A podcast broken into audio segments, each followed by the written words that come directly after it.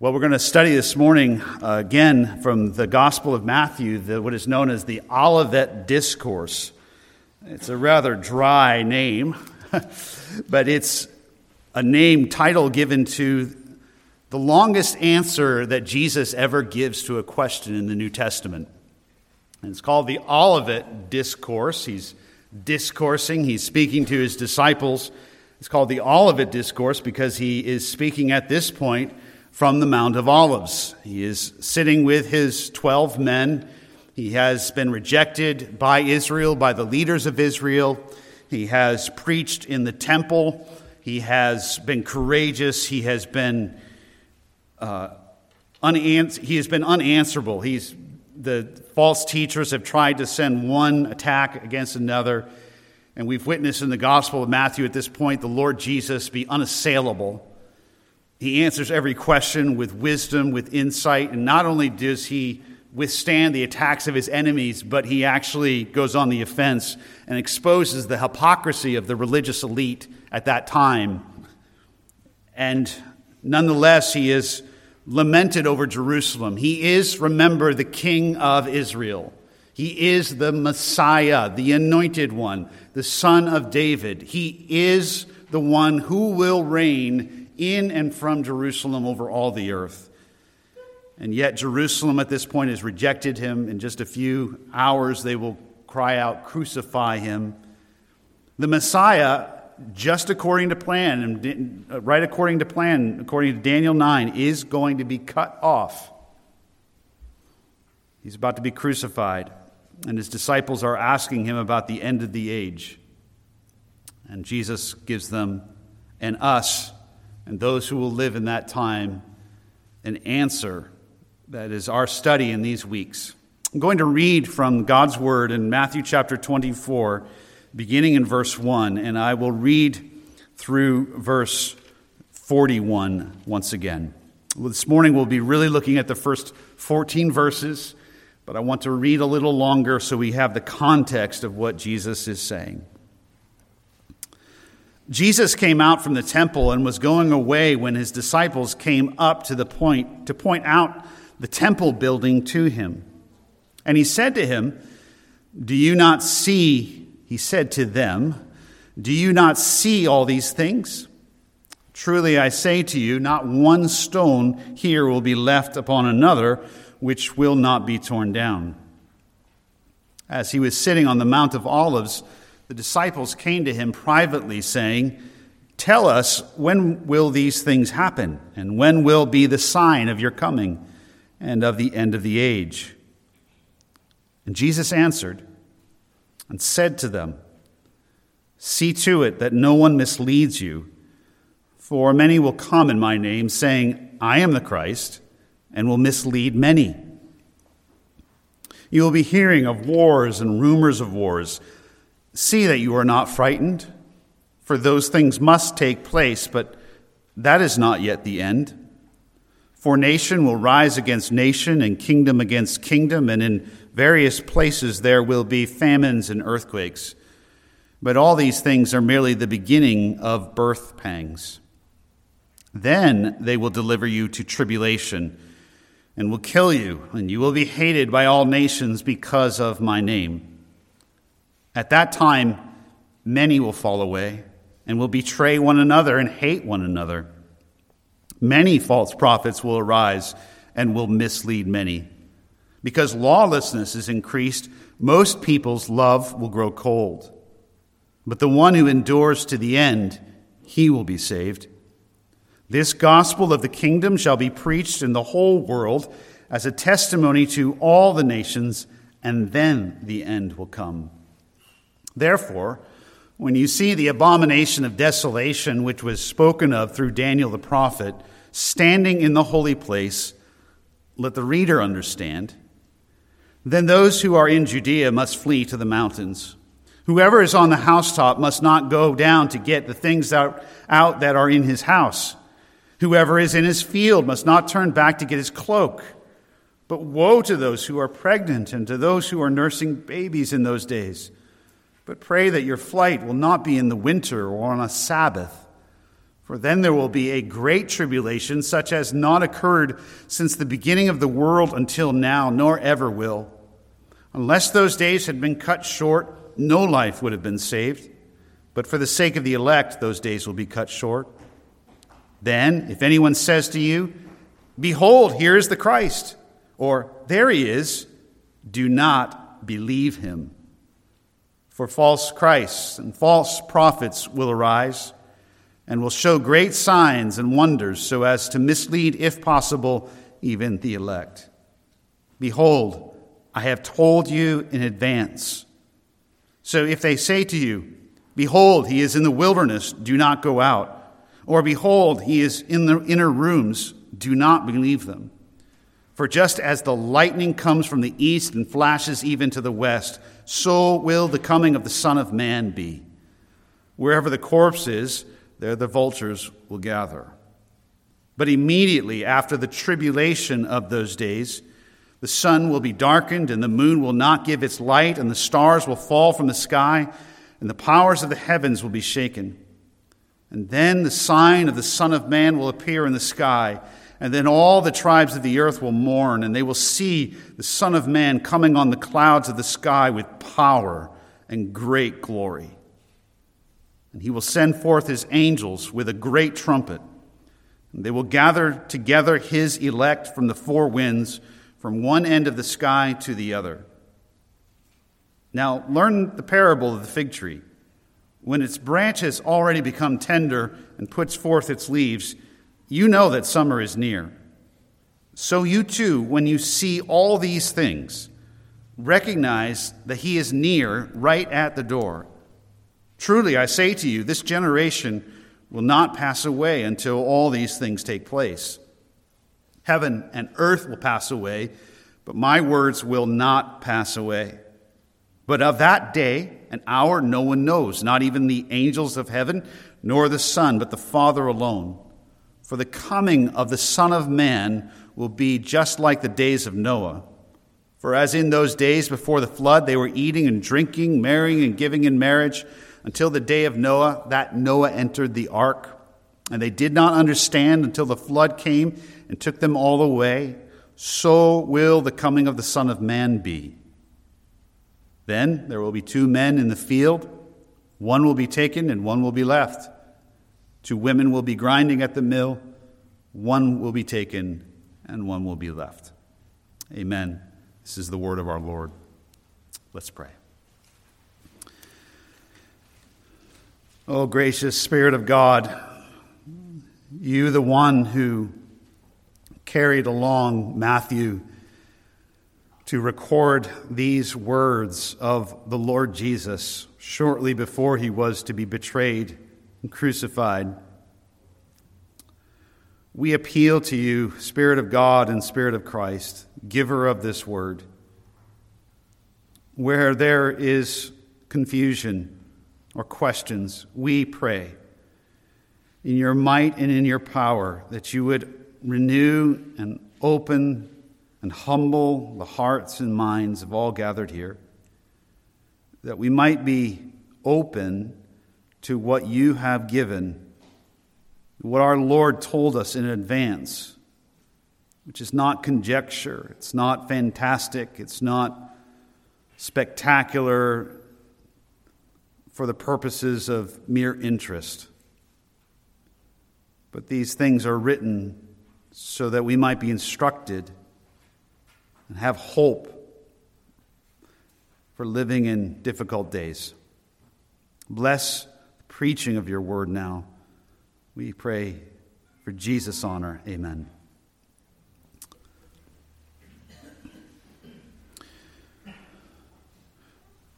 We are blessed to live in these days with our technological advancements, with medicine, with vehicles and cars and comfortable houses, at least in this part of the world. We are certainly blessed. But try as we may, no matter how many videos we watch about how to make our home a little more comfortable or help our health issues, no matter how much we try to shut out the reality that the world is full of evil, the news increasingly tells us we, it just can't be denied. We are here this morning, and we have a government and a leader who is attacking another nation and, and actually mentioned that he possibly might launch some nuclear missiles. And, and you can say, oh, I don't know, I don't think he would, or maybe you think he would. It's irrelevant. This morning we have, we live in a world with, in which, with the press of a button, the kind of power can be released that can annihilate millions of lives. That's the world we live in. We live in a world in which there are governments, such as in China, where there is such control that if you're a Christian, uh, you are one who holds to the faith, and maybe you don't attend one of the state sponsored churches. With your phone, you're tracked. This is not spectacular. This is the way things are. And if you happened to be in a meeting like this this morning, it would be noted. and your career advancements would be shot. And not only would you suffer a level of persecution from the Chinese government, but your family members would, and everyone who's associated with you would, and they know because they're watching. That's not off in the future, that's here and now. We live in a world in which, in our own nation, after decades of the professors in our universities ta- constantly telling us that the nature of the human heart is basically good. It's these structures that are evil. We're very aware that right now in our cities in the United States, that theory, believed by a generation in the universities, is now being revealed to be utterly empty as we see violence of the most ugly and despicable kind common in our society. We live in an evil world. We need to wake up. We need to wake up to the realities that God tells us about in His Word, and we need to wake up to what Jesus is telling us about not in order to somehow speculate on the exact time that Jesus is coming. We are told nowhere in Scripture are we to do that. And Jesus himself just told us that no one knows the exact hour of his coming, not even he, but his Father. We are not to be interested in portions of Scripture like this for mere curiosity or for speculation or to sell books or have people attend conferences. These words are very important for everyday believers. I say this because in our time and day and age, among Christianity, and evangelicals especially, there is very little interest in anything having to do with prophetic, future, the, what the scripture has to say about the future. The idea of the current moment seems to be who can know, who can understand these things. It'll all work out in the end. But that cannot be our conviction. I say, why? Why am I that strong about it?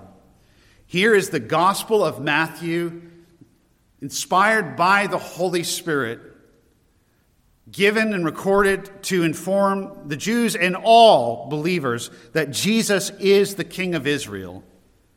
And here it is at this point in the Gospel of Matthew, after the Sermon on the Mount, after his standing against the leaders and the false teachers, after his healing, and after his discipling his men, here it is, essentially hours before he is to be betrayed, crucified, and we have the account of his resurrection. And at this juncture in the Gospel of Matthew, the Holy Spirit has Matthew write down the longest answer of Jesus to a question recorded in the scriptures. Think about that. I'm, I'm, bringing your attention to the placement.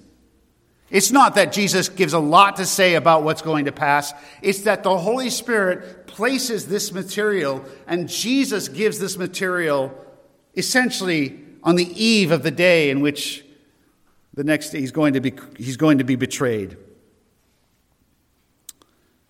This is, cannot be relegated, as with, I fear, some of you, to the category of, well, I'll let somebody else figure that out. This is your Lord's words to you, the church, in every generation. But as we saw, particularly with a heart and a mind for that generation that will be in place when they go through this specific period of time. Just like all prophecies in the scriptures, there are aspects of those future prophecies that, that you can see foreshadowings of in the present moment. The Old Testament, for example, speaks a lot about the coming day of the Lord, and it's a day of wrath and of judgment that, that the world, but especially Israel, is going to go through. And certainly you could say that the Babylonians decimating Jerusalem and destroying the temple was a foreshadowing of the day of the Lord.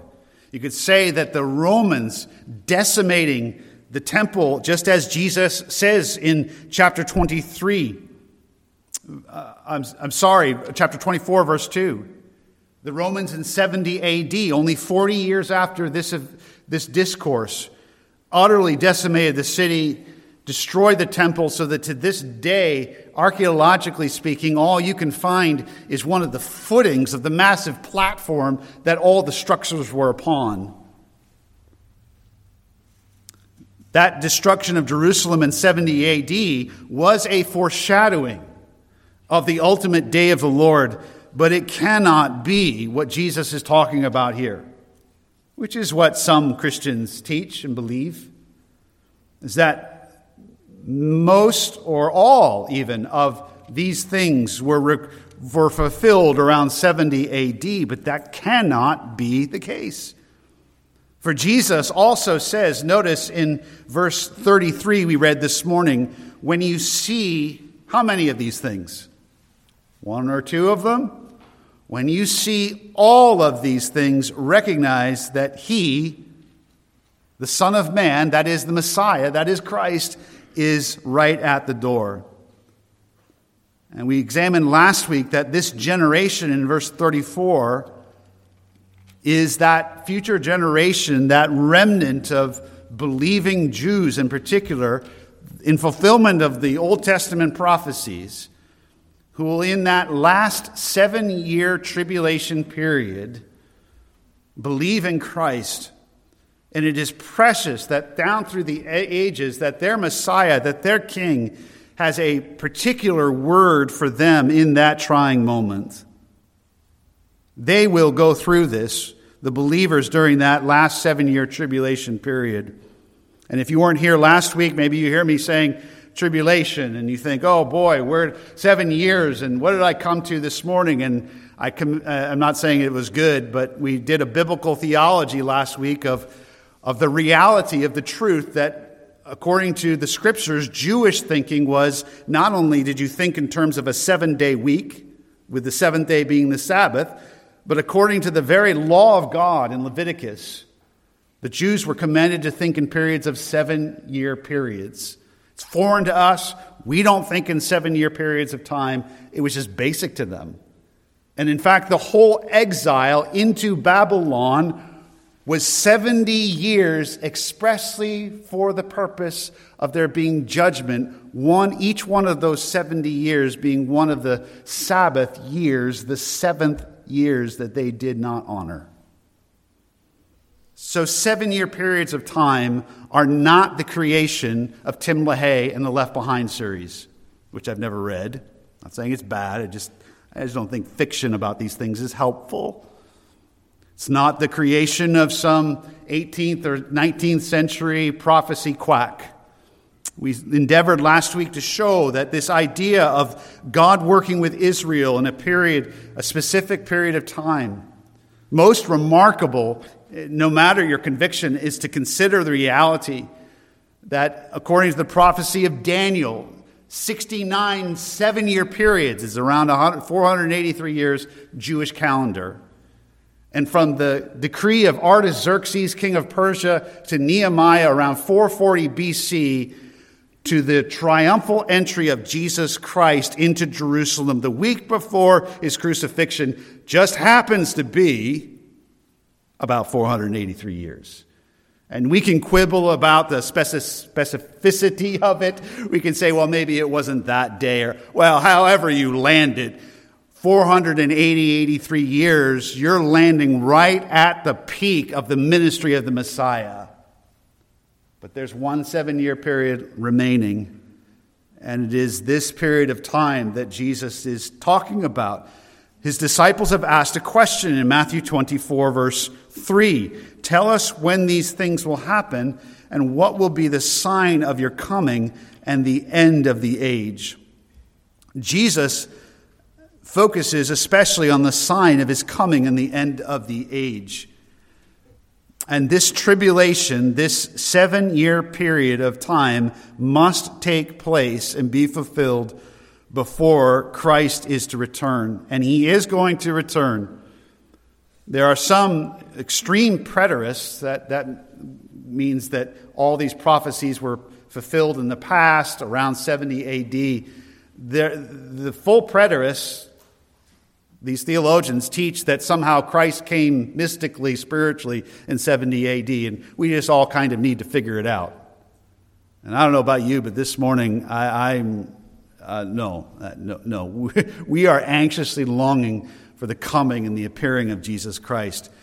We denounce and deny any semblance of the idea that somehow Christ and this, uh, this resurrection that is, Jesus calls, uh, talks about has somehow taken place.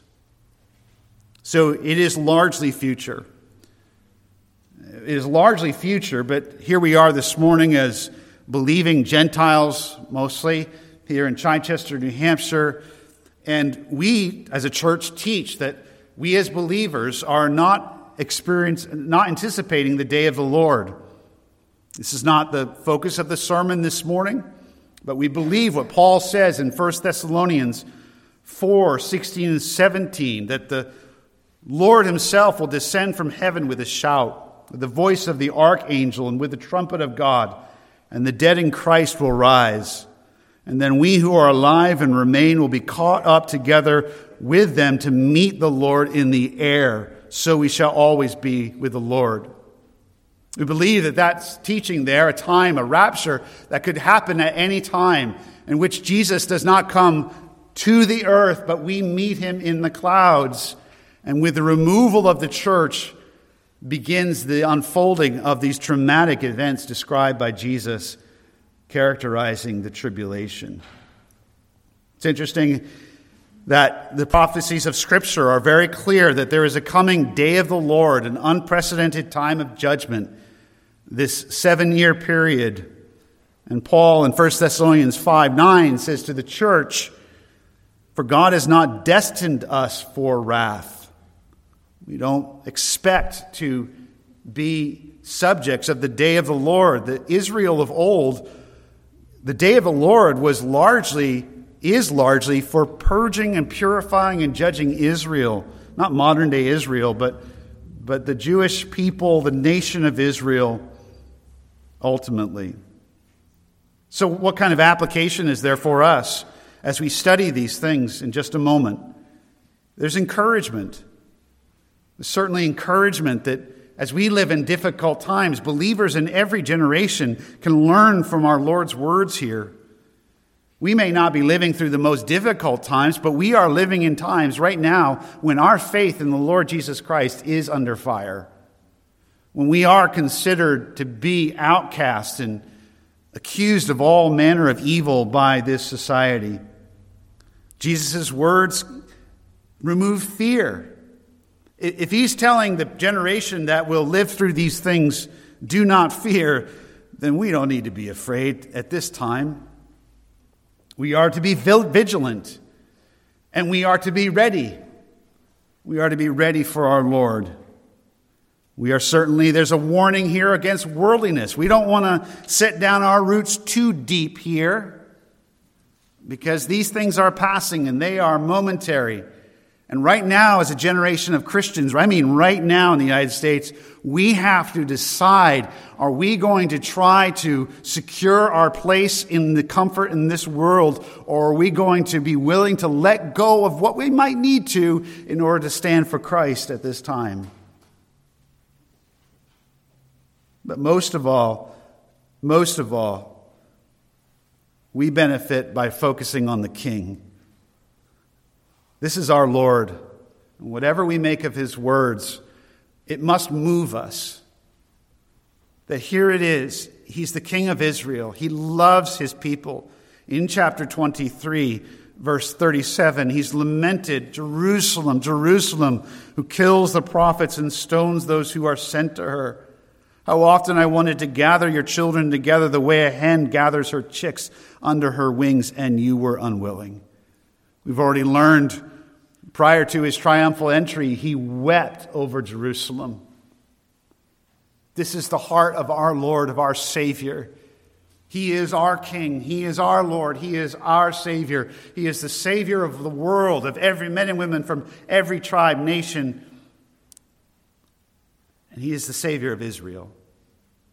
He is the one announced by Gabriel the angel his name was to be Yeshua, Jesus. Why? He will save his people from their sins. And all those who profess faith in him are his people. But he is the son of David. He is the, in the line of David, he is the one who fulfills the promises given to Israel. And he will sit on the throne. And he longs to see all that come to pass. But he knows that he must suffer first, he must die. And so he's been rejected. He's with his disciples left Jerusalem, this beautiful city at that time. Herod had, had the Great had started the project. It was known in the Roman Empire as one of the most beautiful sites because of the expense that Herod had gone to. Gleaming white stones, massive stones. We were at uh, Ellen Hofford's. It was wonderful yesterday to see such a crew of the church family over there and doing a work project together, enjoying fellowship. And I, we were moving just one little stone that had fallen off of a rock wall, and it took like a dozen of us men. And, you know, anyways, but we had some help from an engineer with us, and Dave Leak helped us figure it out how to do it. And it was, and we were going along, and Ellen's just there watching. And I said, Ellen, Ellen, just to think, it just struck me. I was thinking about sermon partly. I was thinking, I said to her, Ellen, just to think, we're having the difficulty moving this one relatively small rock, and one of the foundation stones in Herod's temple was the size of your house. And they moved those. So when Jesus says to his disciples, Do you see these stones? Not one will be left remaining. These are, these are massive massive stones that have been cut. And that city is there, and as Jesus has left and he's sitting on the Mount of Olives with his disciples, it's there. His heart is broken, his heart is heavy. He knows he's been rejected, he knows he's going to be betrayed, he knows he's going to suffer. And what does he talk about? What's his concern? What's his concern? His own comfort? His own solace, not just, guys, just give me a few minutes. You know, I, I got some heavy things going on. Our Lord and Savior, at that time when his heart is so broken, goes to great lengths to equip his people for living through and enduring unprecedented times of tribulations. What a Lord. What a Savior. This is our Savior. So, with that, rather lengthy introduction. Let's look together now in verses 3 through 14 at Jesus' answer. His disciples have asked, What will be the sign of your coming and the end of the age? Jesus answers. He doesn't say, Oh, why are you guys concerned in that? It's, that's not very spiritual minded. he answers it. And he gives initially six signs of the end of the age. He answers it straightforward, and we can do six signs. And next week we'll look at verses 15 and following, and we'll notice that there's, there's a bit of an overlap. But here we, in verses 3 through 14, receive an overview of that great coming tumultuous period of time known as the tribulation.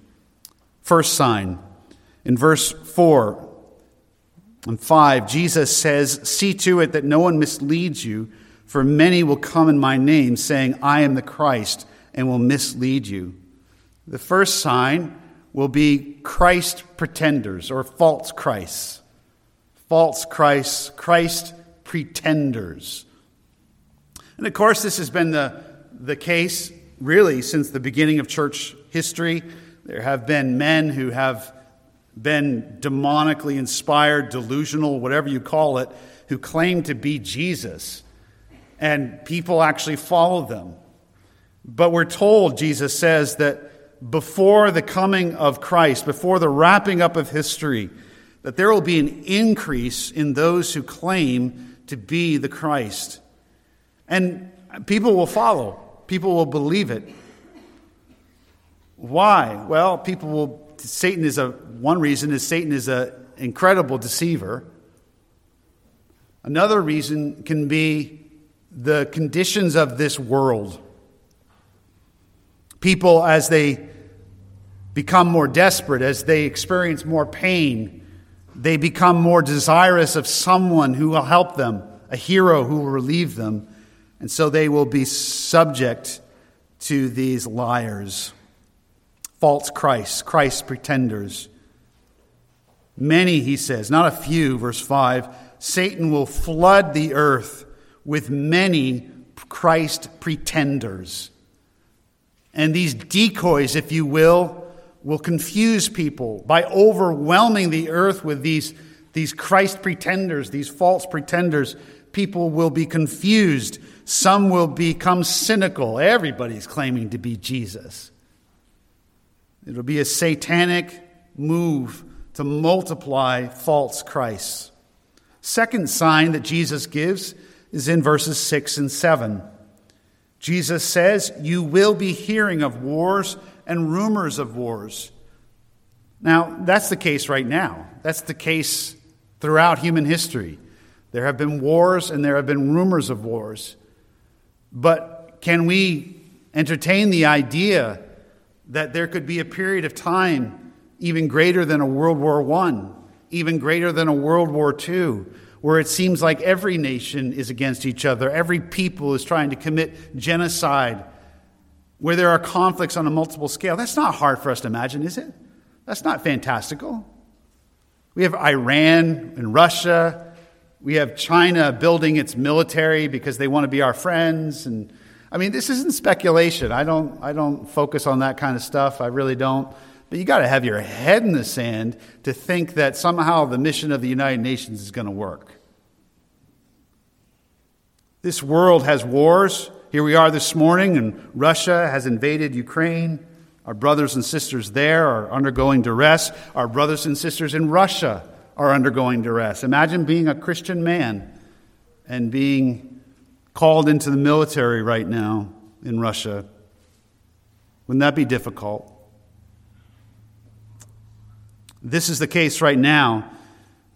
And again, what Jesus speaks of in the last days, there are foreshadowings of now. They're like, um, I think maybe one illustration might help in a in a fireworks show. If you've ever been to a big one uh, this year, we were at the Concord one, which is pretty good. I was surprised. You know, and there was some, the first bang, you know, the, the loud, the, the ones that really bang. Think, wow, that's impressive. But then as the show goes along towards the end, you realize that first bang was like a little pop in comparison because they brought, they brought out the real big ones towards the end and they were kapow, right? Moving your chest cavity and probably causing your ears to hurt a little bit. So, throughout history, there are, there are realities of what Jesus is talking about. We are experiencing wars and rumors right now, and we need to hear Jesus' words, which are precious in verse 6 See that you're not frightened. Our Lord to us right now is speaking to hearts, maybe in this room, who are concerned about the news. And He's saying, hey, don't be frightened. Don't be frightened. Those things must take place. This comforts us that history is unfolding according to God's plan, no one else's. But the second sign of the wars and rumors and wars is not the end. It's, it's really the beginning of the end. In the last days, maybe in the early days of the tribulation period, there will be an unprecedented amount of wars, regional conflicts, and the rumors constantly of yet another one starting up. And Jesus says it is not the end. Verse 7 Nation will rise against nation, kingdom against kingdom. The conflict that sometimes we see in families will just break out and multiply on a global national scale. But Jesus says that is not yet the end. Third sign famines and earthquakes. Verse 7 In various places there will be famines and earthquakes. There have been famines throughout human history, there have been earthquakes throughout history, including in Israel. But in the last days, there will be an unprecedented amount of famines and earthquakes. And again, as those who have just gone through this thing called COVID and, and how the government's dealt with it and the shutdowns, and we ought to be a little more humbled and alert to these things are not spectacular, what our Lord is saying. These things do happen, and they can happen. And there will be massive earthquakes which disrupt this earth in the last days. But these first three signs, Jesus says in verse 8, all these things are merely the beginning of birth pangs the women in the room who have, have had a child, they, and, and the, their husbands or those who are with them and understand that when a, a baby's about to be brought to this world, uh, that the delivery sometimes comes on fast, but often that there is just a, a beginning of contractions. And, and uh, with your first uh, child, you know, every, we're, we're on alert, and, and uh, they may start small, but you're watching for that, and you understand that, that the baby's not necessarily going to be born right that minute, but that is the beginning of the birth process. These will be, in the last days, the indication that delivery's about to come. It's just the beginning. What's delivery? If you use that metaphor, remember the disciples are asking, What is the sign of your coming? And the end of the age. They expected the Messiah would come and physically rule on this earth, and the kingdom of God would be here. And so that is the delivery, if you will, is the actual coming of Christ, the actual kingdom of God in Christ visible on earth. That's when the baby's born, if you will. But these first three signs early in the tribulation period are just the beginning of the birth pangs multiplication of false Christs, wars, rumors of wars, famines, and earthquakes. Then, verse 9, the fourth sign persecution of believers. Jesus says, They will deliver you to tribulation and will kill you, and you will be hated by all nations because of my name. I want you to note, first of all, when I use the term tribulation or the phrase great tribulation, Again, remember that Jesus is the one who uses these words. We may have an accumulated sense of, of uh, impression of those who speak of the coming tribulation or the great tribulation, but we want to be careful because these are Jesus' words, nobody else's, ultimately, firstly.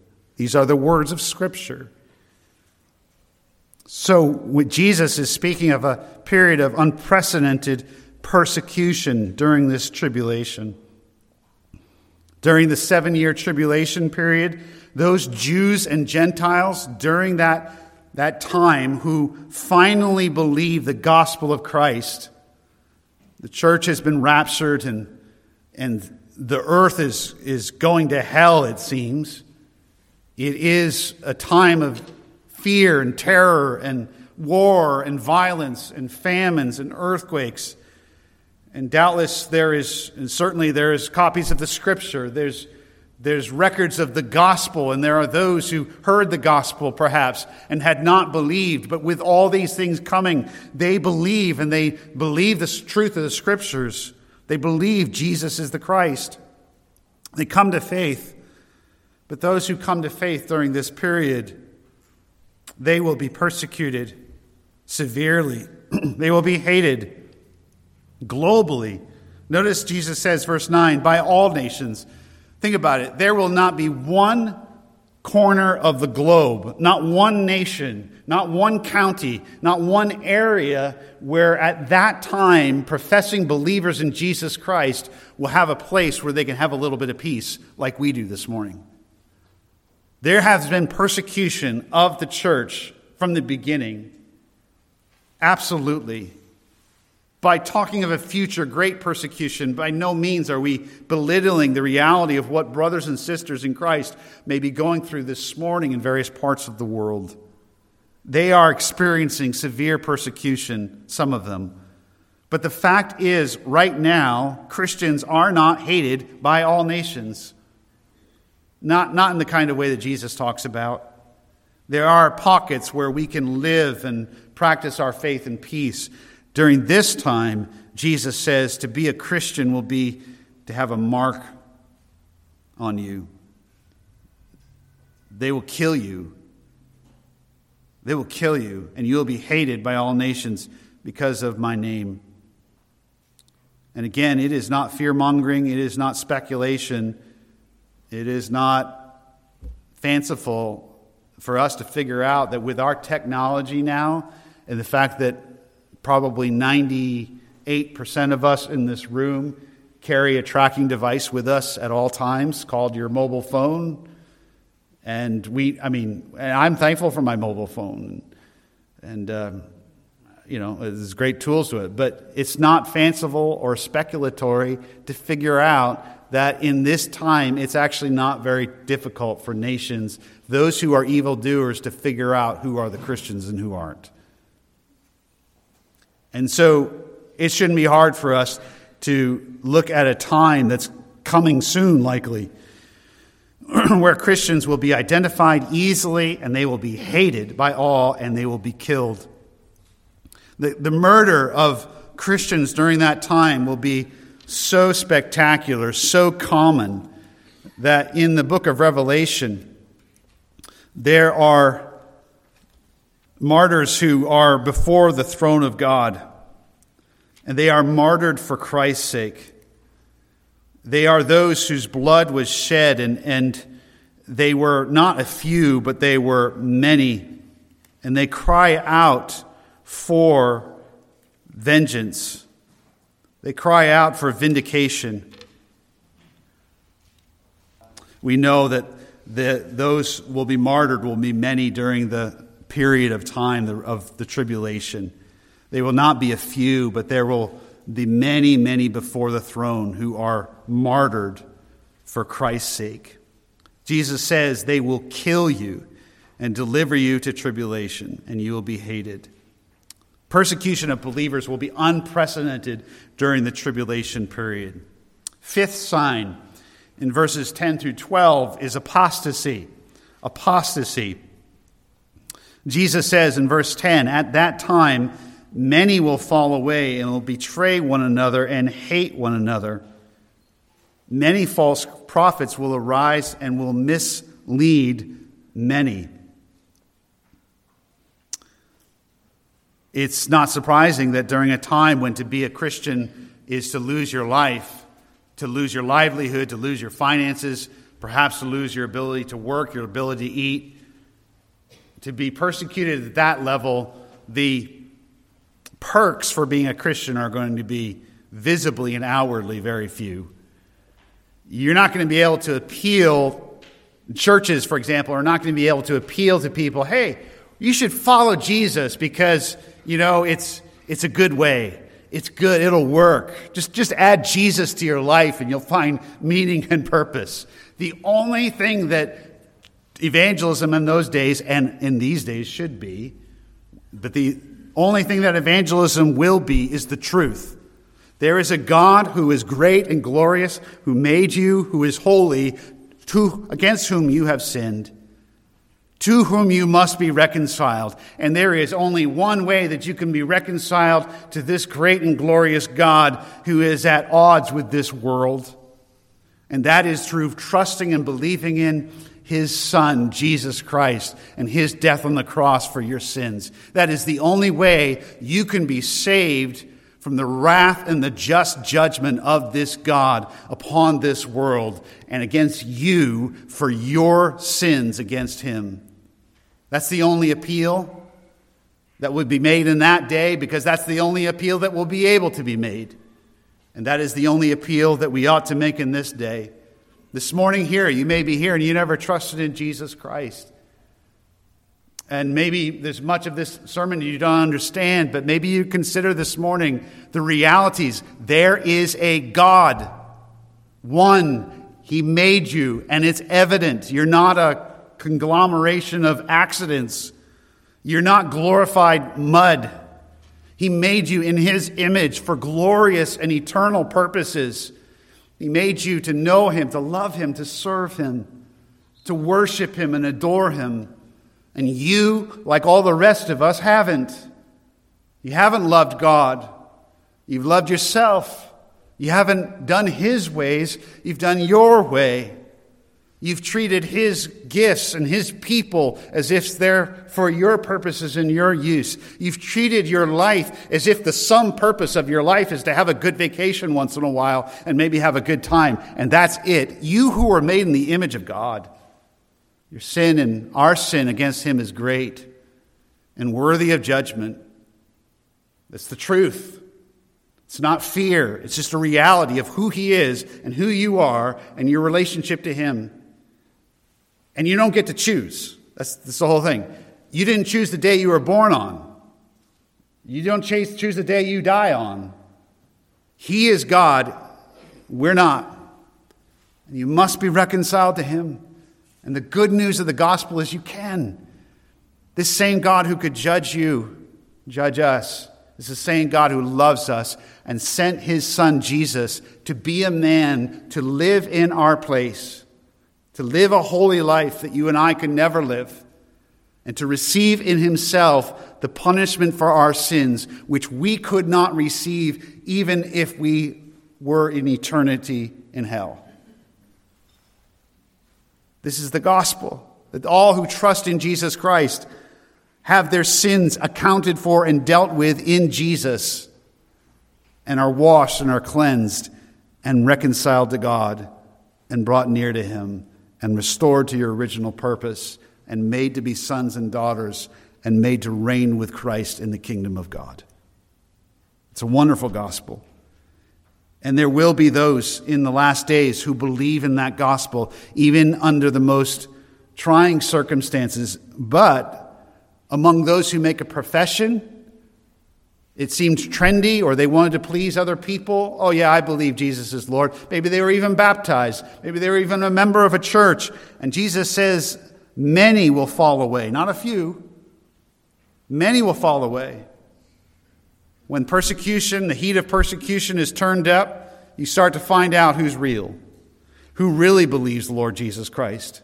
And in a room even this size this morning, in a group this size, Doubtless there are some here known only to God, maybe known only to you. On the outward, other people know that you make a profession for Christ, but in your heart, you know before God Almighty, you don't have any real love or faith for the Lord Jesus Christ. And it wouldn't take much, just a little bit of heat, a little bit of difficulty, a little bit of persecution, and uh, you'll just back off and walk away. That's apostasy is to make a profession of faith in Jesus Christ, but then ultimately to deny that confession. And when those who apostatize, when they leave the faith, what is revealed is they were never truly of us in the beginning. That's what John the Apostle says in 1 John. They went out from us, he says, because they were not of us. Apostasy. There will be a great conversion of many in the last days, but there will also be a great apostasy. And most, most terrible will be, verse 10, the betraying of one another and hating one another. Those who, out of fear for their life, will try to save their own by handing in and turning over and betraying other Christians. It's ugly, but Jesus says it'll happen. Then I want you to notice in verse I'm sorry, in verse 12, I don't want to move too quickly. Jesus says, because lawlessness is increased, most people's love will grow cold. There's a lesson there. What will keep you in days of difficulty and trial? Will it be an accountability group? No. Will it be a stirring pastor? No. Will it be a good plan or organization? No. In the face of the fire of persecution, in the face of losing your hand, your arm, your leg, your eyes, your very body, losing your loved ones on account of your testimony and faith in Jesus Christ, what's the only thing that will keep you? What's the only thing that's sufficient? your love for Christ. You love Jesus. You know who he is. Even though you've not seen him, Peter says, you love him. In that time, like no other, the words of Peter in 1 Peter 5 through 9 will be true. Listen to these words. Just listen for a moment and think about that future day. Speaking of believers, Paul, Peter says to the church he's writing to, concerning Christians, you who are protected by the power of God through, a, through faith for a salvation ready to be revealed in the last time. God protects his people. And then he goes on to say, In this you greatly rejoice, that is your faith, even though now for a little while, if necessary, you have been distressed by various trials so that the proof of your faith, being more precious than gold which is perishable, even though tested by fire, may be found to result in praise and glory and honor at the revelation of Jesus Christ. And though you have not seen him, you love him. You may not love him as much as you should. You may know that you should love him more. But because God, by his Spirit, has done a work in your heart, changed your heart, given you a new heart, giving you a heart to trust the gospel, you love him. You love him truly. Maybe not as fully as you ought, but those who persevere are inevitably those who have this characteristic in common they love Jesus Christ. And that love, listen, that love is not something somehow that they mustered up and produced from within. It's not an act of the will of man. But that love is a gift of God, a love given by God Himself, protected by the power of God, that come what may, no matter how hard things get, you cannot deny the one who loved you and gave Himself up for you. True loving faith is an enduring faith protected by the power of God. Six, and finally this morning, the sixth sign, verse 13 of Matthew 24. Sorry, verse 14. This gospel of the kingdom, Jesus says, shall be preached in the whole world as a testimony to all the nations, and then the end will come the end of the age, the coming in of the kingdom, the realization of all of God's promises, what the disciples were asking about in verse 3. Prior to that, the gospel of the kingdom shall be preached in the whole world as a testimony to all the nations, and then the end will come. There are some who, again, want to say that this was fulfilled before 70 AD, and that what this means is that the gospel then was preached by the apostles, especially Paul, in all of the known world at that time. But that's not what Jesus says. All nations. There's a lot of nations that are outside the Mediterranean world. So, how might this happen? I want to close this morning with directing your mind to your eyes, rather, to two passages Revelation chapter 7 and Revelation 14. So, if you have a Bible, if you want to turn with me as we wrap this up. How's that going to happen? Well, we certainly should be active in gospel proclamation. My grandfather was a, and my grandmother were missionaries to Peru, and they went to the Amazon jungle in the late 40s and early 50s, along with others, to share the gospel with tribes that had never heard it before. In part because of the command of the Lord to go into all the nations, in large part. But in the last days, in the days of the tribulation, even in those dark days, there is going to be an evangelistic gospel proclamation in the face of all of the opposition unlike any other before. And it will be largely carried out by this 144,000 in chapter 7, verse 4. John, the, the apostle, says, I heard the number of the bondservants, verse 3, of our God who were sealed. These are men who are set apart for a specific mission. And they are sealed from every tribe of the sons of Israel. Here we have the end of the Bible, God insisting that that he's going to redeem some from every tribe of Israel. The church is not Israel. We're not assigned a tribe when we come into Christ's church.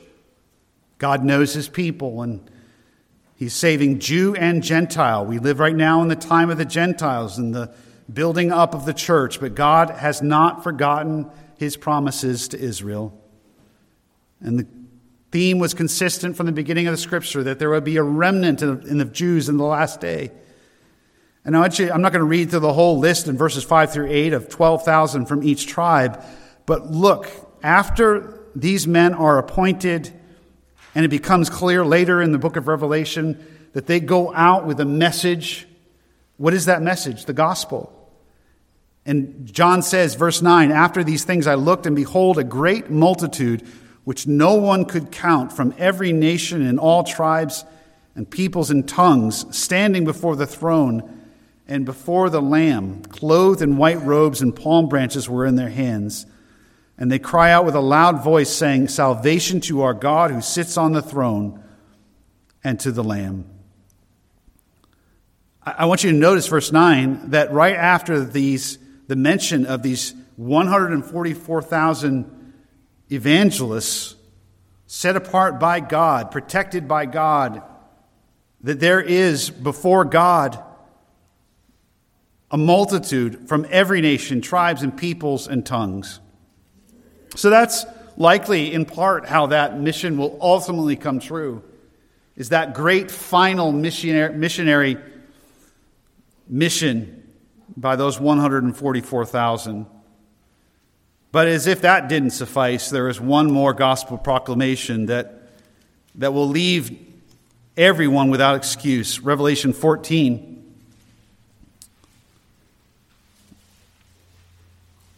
Revelation 14, verse 6.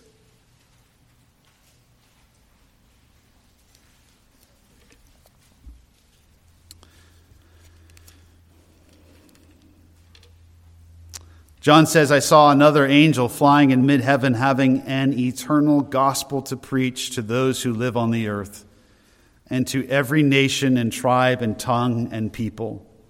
And he said with a loud voice, Fear God and give him glory, because the hour of his judgment has come.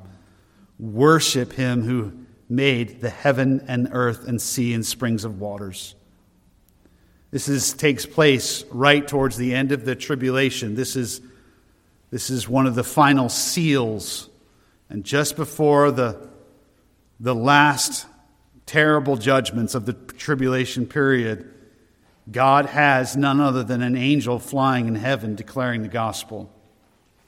So, what Jesus says in Matthew 24 will take place. Certainly, he wasn't saying to us, make sure you go preach the gospel, because then if you preach the gospel to everyone, when you do that, then the age, will, end of the age will come to pass. We should go and make sure we preach the gospel to every tribe, nation, language, people group. But what Jesus is speaking of in Matthew 24 is an unprecedented proclamation of the gospel in the darkest moments of human history.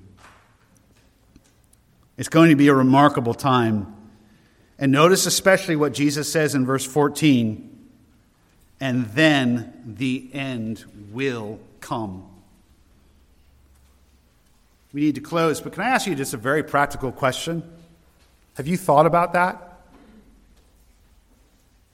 Have you thought about the end? Because it's coming. And you want to be prepared. It's just a reality. History is unfolding according to God's plan. Jesus has told us beforehand how things are going to unfold. Have you planned on the end?